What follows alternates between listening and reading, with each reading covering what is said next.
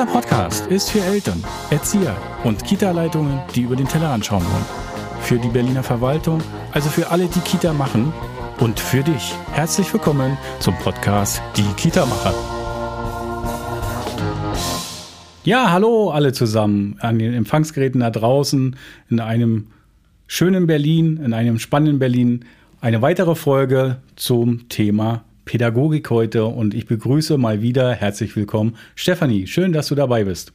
Danke erneut für die Einladung, Lars. Immer wieder gerne und das Schöne daran ist, die Einladung ist ganz kurz. Wir haben kurze Wege gehabt, weil wir haben uns ja entschieden, uns zusammenzusetzen und zusammen zu bleiben und mehrere Themen äh, zu besprechen und euch damit zu erfreuen. Spannend und wichtig ist für uns und für mich auch, was euch fehlt, was ihr haben wollt.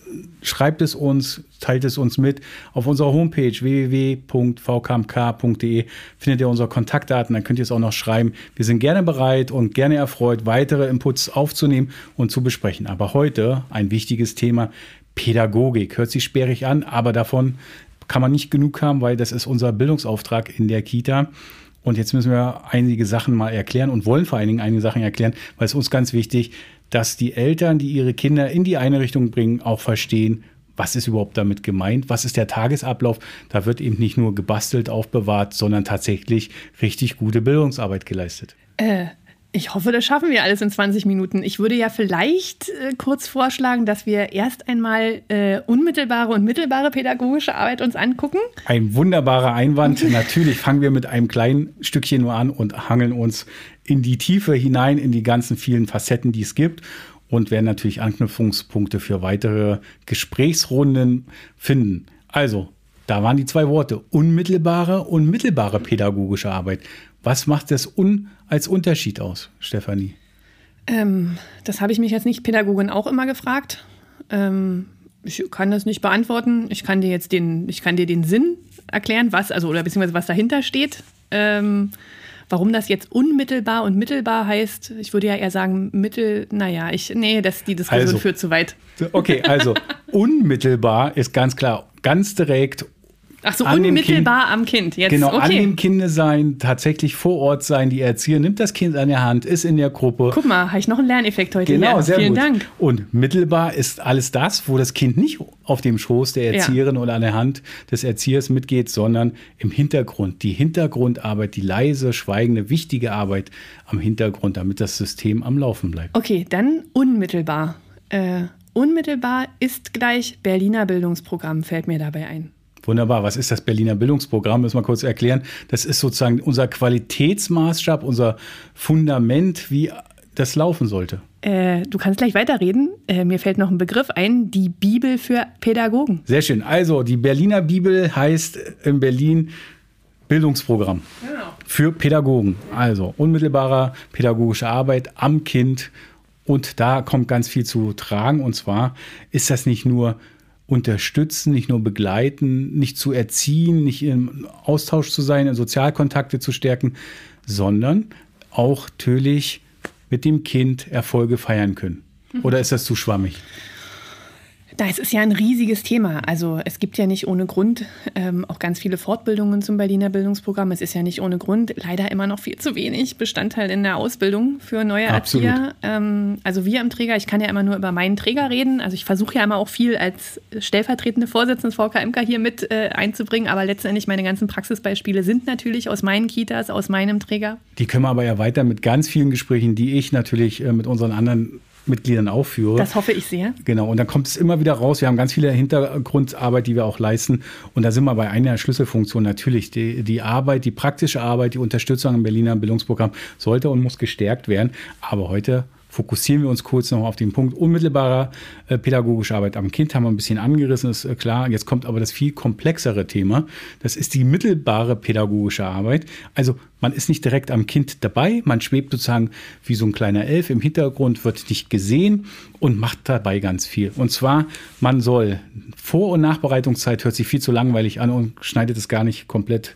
Nein, nicht schneidet, schneidet es nicht aus, sondern zeichnet es gar nicht ab oder legt es gar nicht dar. Elterngespräche gehören dazu. Ja. Die führt man ja nicht, wenn das Kind am Arme in der Einrichtung mitsitzt. Dann geht es darum, die Erzieherinnen sollen ganz viel beobachten, analysieren und sozusagen Sprachentwicklungen, motorische Entwicklungen aufzeigen, andere musische Entwicklungen zeigen und in ein sogenanntes Sprachlerntagebuch einpflegen. Also das nennt man im Oberschlagwort wäre die Diagnostik, zu gucken, welchen Sprach- oder Lernförderbedarf braucht ein einzelnes Kind. Das ist alles, was im Hintergrund läuft. Und jetzt sind wir ganz ehrlich, funktioniert das im Kita-Alltag? Nein, funktioniert nicht. Wir haben Umfragen gemacht in unseren Mitgliedskreisen und natürlich auch weiter hinaus. Fakt ist, mittelbare Arbeit kommt komplett zu kurz und ein Drittel der täglichen Arbeit nahezu ist mittelbare Arbeit mittlerweile. Ganz viele Gespräche mit den Eltern, ganz viel Organisation, ganz viel beobachten, dokumentieren sollen. Das schafft ein normaler Pädagoge gar nicht mehr. Es bleibt letztlich auf der Strecke. Genau, und ich glaube, ich glaube, deswegen ist auch die mittelbare pädagogische Arbeit äh, hier für den Podcast, glaube ich, ein hochinteressantes Thema, weil ich glaube, das ist etwas, Fachkräfte werden sich jetzt an den Kopf fassen und denken, naja, hey, ist doch mein Job. Aber alle Eltern, glaube ich, haben...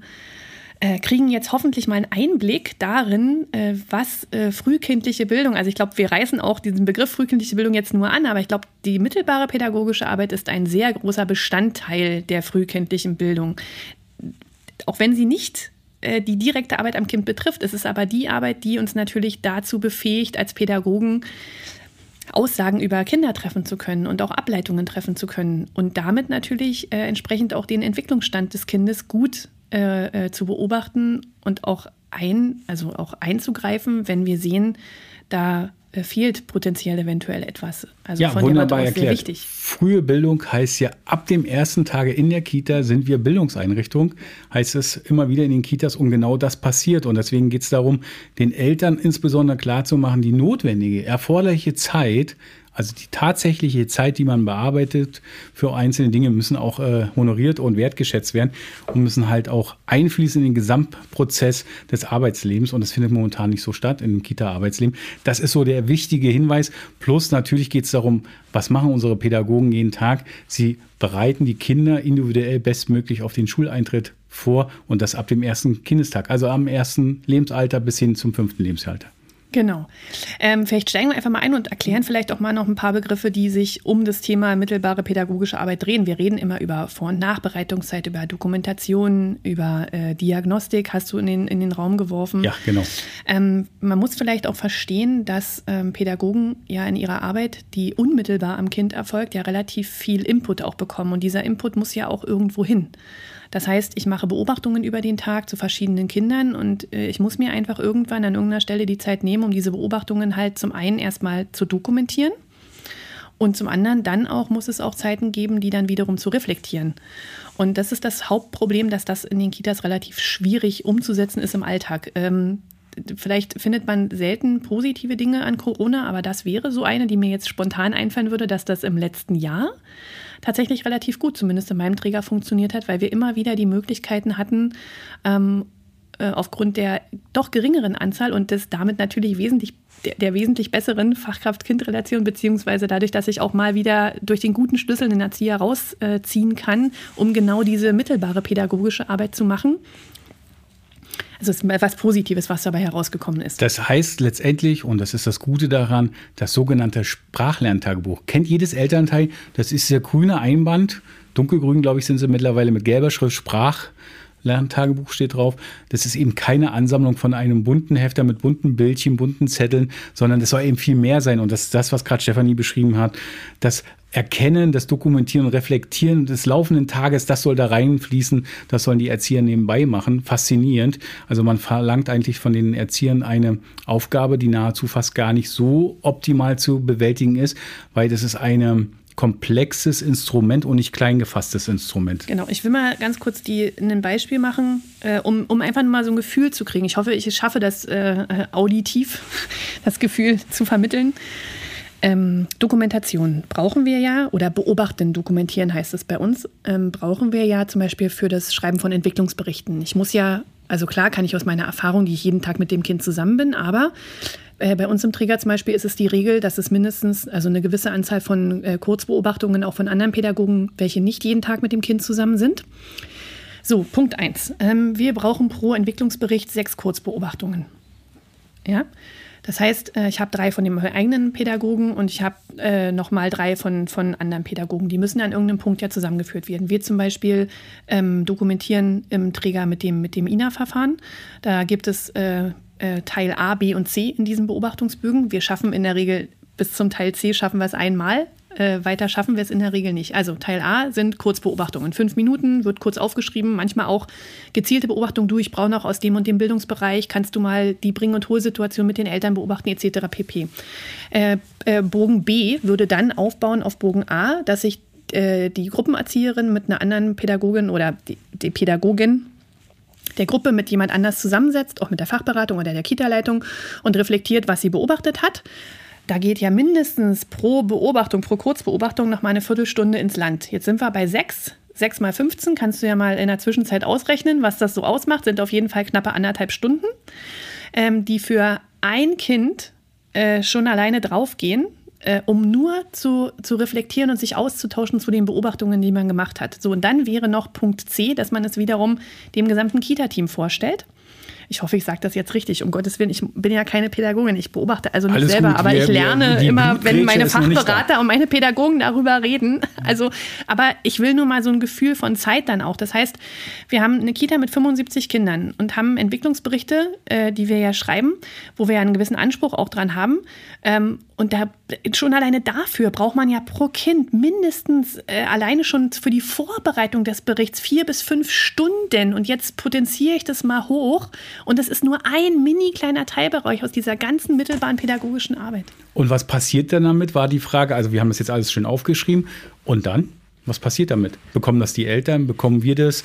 Äh, steht das nur im Ordner? Oder was wird damit Na genau, gemacht? Also bekommst du die ja, Schule äh, später? Achso, du bist jetzt beim Sprachlerntagebuch. Ja, also die Beobachtungen Beispiel, sind ja. ja sicherlich auch Bestandteil der Sprache. Ich muss ehrlich gestehen, dass wir im Träger das Sprachlerntagebuch tatsächlich eher nur als bunte Sammelmappe für Bilder benutzen. Also tut mir leid, das so sagen zu müssen. Wir haben unsere Gibt's anderen, hm. ja, wir haben die anderen Methoden einfach gefunden. Klar, wir machen auch äh, Sprachstandserhebungen und wir haben unsere Kinder, wir beobachten die halt, wie gesagt, anders. Aber das dürfen wir auch übrigens. Ne? Ja, natürlich. Ähm, wir müssen uns halt nur mal für ein Verfahren entscheiden. Ähm, na, in der Regel wird, äh, ob nun das Sprachlerntagebuch oder die Beobachtungen, die man gemacht hat, ähm, werden dann äh, zu den Elterngesprächen mit hinzugeführt. Bei uns im Träger ist es so, da sind wir übrigens beim nächsten Begriff, den wir dann bitte irgendwann nochmal erläutern müssen, das wäre der N D H. Ja, wunderbar. Der Schlüssel der nicht deutschen, deutschen Herkunft. Herkunft. Ja, wunderbar. Ähm, wir haben das tatsächlich in drei unserer Kitas, dass wir diese vierzig Prozent geknackt haben. Keine Angst, das wird in einem anderen Podcast erklärt. Ja, die vierzig Prozent Quote wieder noch derzeit, genau. Und ähm, deswegen haben wir sozusagen äh, mehr Stunden zur Verfügung, um wirklich Sprachförderung zu machen. Und äh, wir arbeiten zum Beispiel da auch mit der Sprachschnecke. Und das heißt, bei uns wird also, werden also die Beobachtungsverfahren und die Sprachschnecke ähm, werden immer zu den Elterngesprächen mit dazu genommen. Und das ist alles ein Teil der mittelbaren pädagogischen Arbeit. Ein ganz kleiner. Dann, ganz kleiner, genau. Dann geht es äh, darum, dann die Elterngespräche zu führen. Wie reagieren denn so Eltern darauf, wenn man sagt, dein Kind hätte da noch Chancen und Potenziale, sich zu äh, verbessern? Das sagen wir ja nicht. Das sagen wir ja nicht, sondern wir, wir sind ja stärkenorientiert, arbeiten wir ja. Ähm, nein, aber es ist schon so. Also ich denke, aus den einzelnen Bildungsbereichen bekommt man das hervor. Wir nehmen, wenn wir, wenn wir äh, Entwicklungsberichte haben, wo wir wirklich merken, okay, da geht es in Richtung Integrationsstatus, dann nehmen wir uns immer schon eine Integrationsfachkraft oder eine unserer Fachberatungen mit dazu, weil die einfach nochmal einen anderen Background haben. Also unsere Fachberater sind durch die Bank weg eigentlich Psychologen, damit wir gleich die Diagnostik mit abdecken können. Ähm, Ja, das ist schon, ist schon auch herausfordernd auf jeden Fall. Also es sind dann diese, man nennt das jetzt bei uns immer so schwierige Elterngespräche. Herausfordernde Elterngespräche. Herausfordernde Elterngespräche. Ja, das ja. ist auch belastend für die Natürlich, Pädagogen. Absolut, ne? Weil ja. letztendlich, die wollen ja eigentlich auch den Eltern nichts Böses, aber welches Elternteil möchte eigentlich schon sozusagen defizitorientierte äh, Dinge über sein Kind irgendwie erfahren oder auch erfahren, dass sein Kind vielleicht einen erhöhten Förderbedarf hat. Und in Berlin, das ist ja immer noch so in der Diskussion, steht ja auch auf dem Formular von Behinderung bedroht. Also ich glaube, das ist gerade auch für Eltern im Kita-Bereich, lass es mal Erstlingseltern sein, das ist schon, also ich möchte das nicht lesen als Mutter, dein Kind ist von Behinderung bedroht und selbst wenn es nur eine sozial-emotionale Behinderung ist, klingt es schon echt hart. Ne? Und also da gehört natürlich vielleicht auch mal noch das dritte und das vierte Elterngespräch mit dazu, was aber so gar nicht vorgesehen ist im, im, äh, im Rahmenvertrag sozusagen. Aber wir machen es natürlich, weil es geht uns natürlich am Ende des Tages darum, dass wir, wie du es eingangs schon gesagt hast, tolle Kinder, die äh, ne, mit guten Bildungschancen einfach ausgestattet sind, in das nächste äh, System zu geben, was dann Schule heißt. Ist das Theorie oder ist es tatsächlich Praxis? Wenn wir vorhin gesagt haben, ein Drittel frisst das eigentlich an Zeit auf, die mittelbare Arbeit, kann aber eigentlich komplett gar nicht wirklich geleistet werden? Bleibt da vieles auf der Strecke oder wird das auch als Auffangbecken, als Springerfunktion genutzt, wenn man einem Pädagogen fehlt und ein Pädagoge, dass sozusagen diese Zeit äh, weggeschnitten wird und stattdessen lieber an die tatsächlich unmittelbare pädagogische Arbeit in der Gruppe? Genau, also ich glaube, es gibt zwei verschiedene Sachen. Also zum einen muss man immer gucken, wir haben so die Regel, die Leute, die bei uns im Träger fünfunddreißig Stunden arbeiten, sollen eigentlich keine Überstunden machen. Mhm. Bei allen anderen bilden wir meistens die mittelbare pädagogische Arbeit über Überstunden ab, wenn wir jetzt nicht gerade unbedingt Corona haben. Das funktioniert aber insofern auch nur bedingt, so wie du es schon gesagt hast, sobald das Team nicht mehr vollzählig ist, hast du auch äh, wenig Chancen, dort äh, Leute rauszuziehen. Ich will mal noch einen anderen Bereich aufmachen. Wir sind jetzt gerade sozusagen sehr dicht an den Kindern bei der, unmittel- äh, bei der mittelbaren pädagogischen Arbeit. Der zweite Bereich ist aber auch Teams. Ich meine, oh, da arbeiten tatsächlich doch keine Roboter in den Kitas. Da arbeiten Menschen miteinander und äh, wo Menschen miteinander arbeiten, kann es tatsächlich auch mal zur Reibung kommen. Auch wenn man meint, die sind jetzt alle hoch spezialisiert, weil sie alle Pädagogik gelernt, studiert, was auch immer haben. Nichtsdestotrotz sind es weiterhin nur Menschen und die haben mal einen guten Tag, die haben mal einen nicht so guten Tag und die sind auch mal auf Eltern getroffen, die wieder vergessen haben, guten Morgen zu sagen oder die äh, ihren Frust bei uns abgeladen haben. Ähm, und auch dort ist extrem extrem viel an Zeit zu leisten, um so ein Team wirklich auch über Jahre hinweg stabil und tatsächlich auch motiviert zu halten. Das heißt im Umkehrschluss, was ich jetzt da raushöre, ist so, die grundsätzliche Botschaft ist doch, liebe äh, Rahmengeber, die Senatsverwaltung in diesem Falle, die ja das sozusagen vorbestimmt und dann auch finanziert auch, macht euch hin, setzt euch an den Tisch, denkt drüber nach, wie können wir es verbessern, dass sozusagen die Qualität erhalten bleibt, dass die Entlastung äh, da ist für die Mitarbeiter und dass diese wertschätzende Arbeit namens mittelbare pädagogische Arbeit tatsächlich auch sich wiederfindet und einfließt. Da sind wir nämlich bei dem klassischen, ominösen Personalschlüssel wieder, den wir auch demnächst erklären werden in einer dieser Folgen.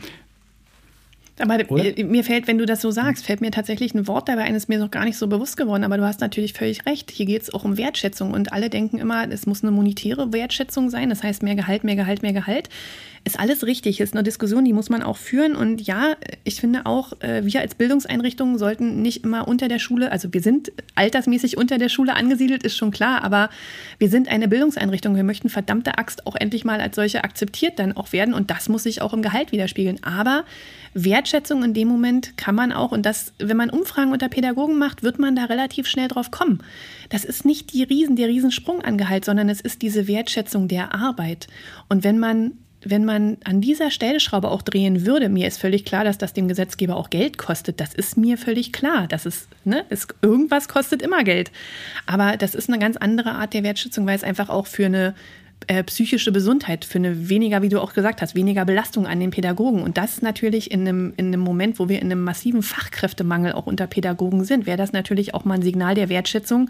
Ich muss mich nicht auf den Balkon stellen und klatschen. Ich muss nicht eine große Kampagne in, in Plakaten in Berlin machen, werde jetzt Erzieher, sondern werde jetzt Erzieher, weil wir wissen, dass du frühkindliche Bildung machst und dass du dafür einfach auch ein bisschen Zeit brauchst. Haben wir nicht gefordert vom V K M K auch, dass wir, ähm, hilf mir mal kurz?